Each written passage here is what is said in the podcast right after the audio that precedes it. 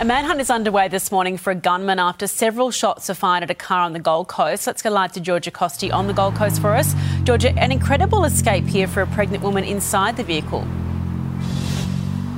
That's right, Eddie. It was a really brazen and violent attack. It all started at about 7.15 last night. There was some form of altercation on the front lawn of this Coomera home, and that's when things escalated and around six shots were fired. Some of those bullets found their way into a ute, which was parked on the front lawn, but inside that ute was a pregnant woman. Now, thankfully, she wasn't injured. I spoke to another man who lives at the property, and he says that he ran for his life, jumping over fences when he heard those those gunshots. Take a listen to just how quickly they were fired after one another.